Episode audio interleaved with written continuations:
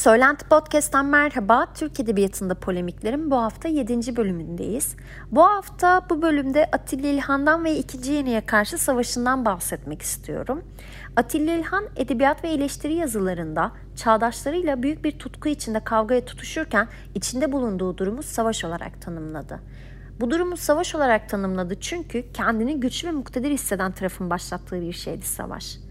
Atilla İlhan şiir fikrini savaş halinde savunmaya çalışırken sanatsal ve ideolojik savlarını pratik yazın örnekleriyle tam manasıyla desteklemiş diyemeyiz. Ayrıca İlhan'ın tutarlılığa sıkça vurgu yapan bir şair olmasına rağmen şiirde öz ve biçim konusunda sıkça tezatlığa düştüğünde söylemek mümkün.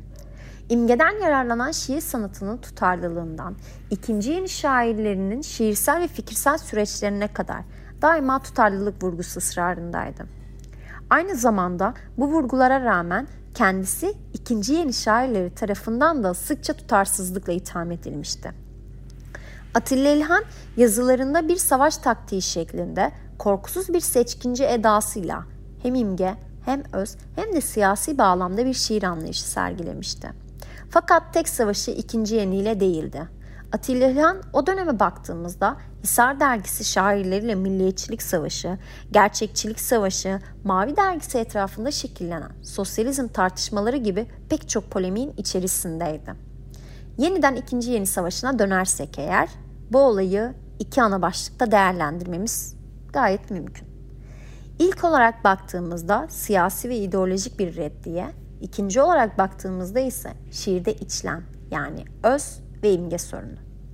Atilla İlhan İkinci Yeni Savaş'ın kitabının ön sözünde İkinci Yeni Menderes diktasının şiiridir diyerek bu savaşın aslında siyasi hatlarını çoktan çizmişti.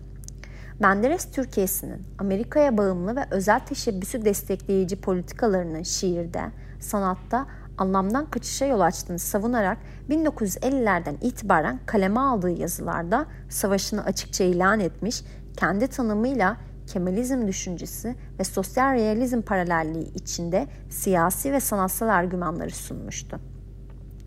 Atilla İlhan'ın Menderes dönemi politikalarını eleştirmesindeki anti-emperyalist tutumu gittikçe artarak Türkiye'nin sanayileşmesine bizzat Amerika'nın engel olduğu savı ifadelerine de yansımıştı.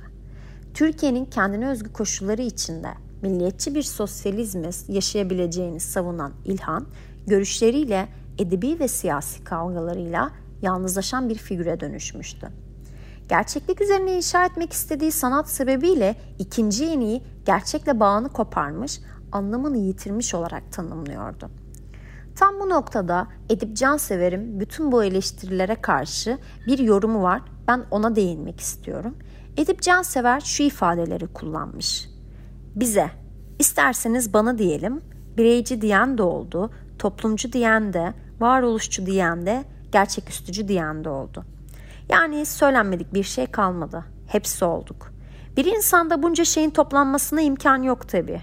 Bazı şairlerde ister genç ister orta yaşlı olsunlar şunu görüyorum. Sesleri yumuşak, rahat, hafif olduğu halde ki bu şiirde güzel bir özelliktir ayrıca erkeksi bir ses takınma merakındalar. Bunu da toplumculuk adına yapıyorlar daha çok. Bunun karşısına dişil sesi yerleştirecek değilim tabi. Söz gelimi Nazım'ın erkeksi bir sesi vardır. İridir, gürdür. Ona özeniyorlar. Ama içerik sese koşut gitmediği için ortaya bir tür şiirsel travesti çıkıyor. Atilla İlhan kalkıyor, hırçın dişi bir sesle erkeksi bir şiir yazıyor. İşte Cemal bunu önleyerek aynı sesi koruyarak aynı anlamı yitirmeme kaygısındaydı sanıyorum. Edip Cansever'in Atilla İlhan'ın yönelttiği eleştirilere karşı yorumu bu şekildeydi. Yeniden ikinci yeni savaşına dönecek olursak eğer Atilla İlhan'ın ikinci yeniye yönelttiği diğer bir ifade de imge mekanizmasını boşa işletmek ifadesiydi. İlhan burada aslında kendince garip sonrası şiirin imge sorun, sorununa vurgu yapmak istemişti. Ayrıca Atilla İlhan gelecek bölümlerde de bahsedeceğim garip şiirini İnönü diktasının şiiri olarak tanımlıyordu. İlhan'a göre CHP alafrangalığının ulusalcı ve bağımsız gerçekçiliğini devre dışı bırakmak için garip hareketini desteklemişti. İlhan garip şiirini entelektüel manasızlık ve ideolojik tarafsızlık olarak tanımlamayı tercih ediyordu. Yeniden ikinci yeni için şiirde içlem ve imge sorununa dair söylediklerine dönecek olursak eğer, Atilla İlhan şiirde içlem sorununa dair 1957'de şu ifadeleri kullanmış. Bir başka yanılma da özcü sanat denir denmez, bazılarının aklına hemen toplumsal veya toplumcu, hatta yalnız bunlar da değil, düpedüz sosyalist gerçekçi bir sanat tutumunun gelmesi. Bunun nedenini anlamak oldukça kolay. Bizim yazınımızda biçimcilik, özcülük tartışmalarını ilk ortaya atanlar sosyalist gerçekçilerin bir dalı olan aktif realistler olmuşlar. Bazı yazarlarımızı ilkin onlar biçimcilikle suçlamıştır. Siz diyelim ki konu olarak evde kalmış bir kızı alırsınız ve tek başına onun kahrını işlersiniz. Maksadınız kızların neden evlenmediğini toplumsal bakımından kurcalamak olmadığı gibi bu kahrı toplumsal nedenlere bağlayarak vermek de değildir. Sadece bu niteliğin doğurduğu seksüel ve psikolojik gelişmeleri tespit ve tehşirden ibarettir. Elbette bu işi estetik planda yapmaktır. İşte bu özcü fakat toplumsal olmayan bir sanat tutumudur. Tabii Atilla İlhan'ın bu ifadeleri pek çok şair tarafından bir cevap karşılığı bulur. Bu cevap karşılığını verenlerden biri de Turgut Uyar'dır. Turgut Uyar Atilla İlhan'ın bu ifadelerine karşın şu sözleri söyler. Önemli bir iki şey var. Biri kendi adıyla sosyal realizm, öbürü güdümlü sanat. Sonra kuşak ve edebiyat töresine değdirilen bir iki soruşturma. Birincisini biliyorsunuz. Atilla İlhan getirdi. Yeni bir sanat görüşü. Toplum ve toplumun yükselmesi hizmetinde bir sanat görüşü. Atilla İlhan bir takım ilkeler de ortaya koydu. Bazı dergilerde doğrusu bir takım platformlar üzerine yine bir takım şeyler kondu. Ama bunların doğrudan doğruya sanatın kendisiyle ilgilerini pek kavrayamadık. Üstüne ileri geri tartışıldı. Örneğini göremedik. Atilla İlhan kendisine ve romanına bu yüzden takılan bir yazara ortaya koyduğu görüşün, ilkelerin kendi eser, eserlerinde aranmaması gerektiğini söyledi. Ama bu türlü düşünüş kandırmıyor kişioğlunu. Sosyal realizmi en iyi anlayan kendisi olduğuna göre herkes örneğini de ondan bekliyordu. Sonra sonu gelmedi. Öyle sanıyoruz ki sanat anlayışları yahut akımları kurallara değil örnekleriyle anlaşılır ve yaşayabilir. Kısaca bekliyoruz. Turgut Uyar'ın bu cevabından sonra Atilla İlhan ikinci yeninin toplumcu şiiri tamamlamadığını iddia eder.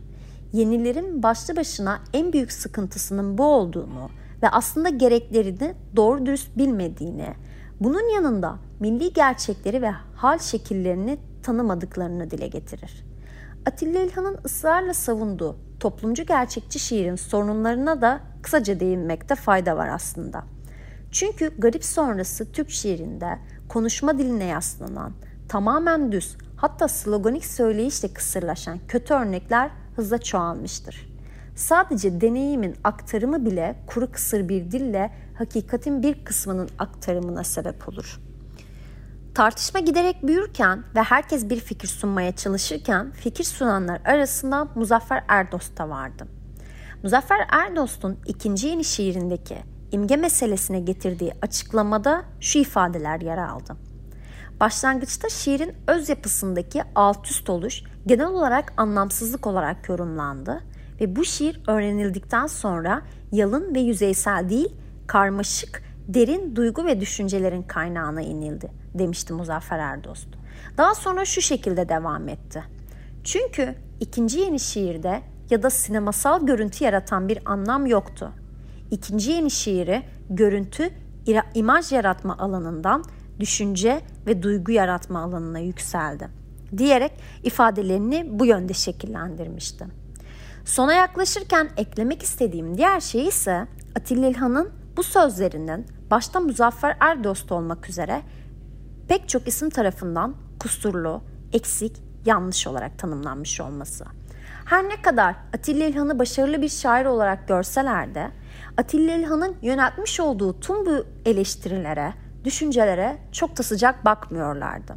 Yeri geldiğinde bahsettiğimiz pek çok ifade gibi ağır eleştirilerde bulunuyorlardı. Atilla İlhan her ne kadar eleştiri yapsa da veya onlara karşı sert eleştirilerde bulunmuş ve e, ağır ithamlar yöneltmiş olsa da e, pek çok isim tarafından da başarılı bir şair olduğu inkar edilmiyordu. Ama Atilla İlhan pek çok eleştirisinde şairlerin şairliğine karşı ufak tefek dokunuşlar yapmıştı. Bunu gelecek bölümlerde de anlatacağım size. Diyerek ben sözümü burada bitirmek istiyorum. Eğer beni buraya kadar dinlediyseniz size çok teşekkür ederim.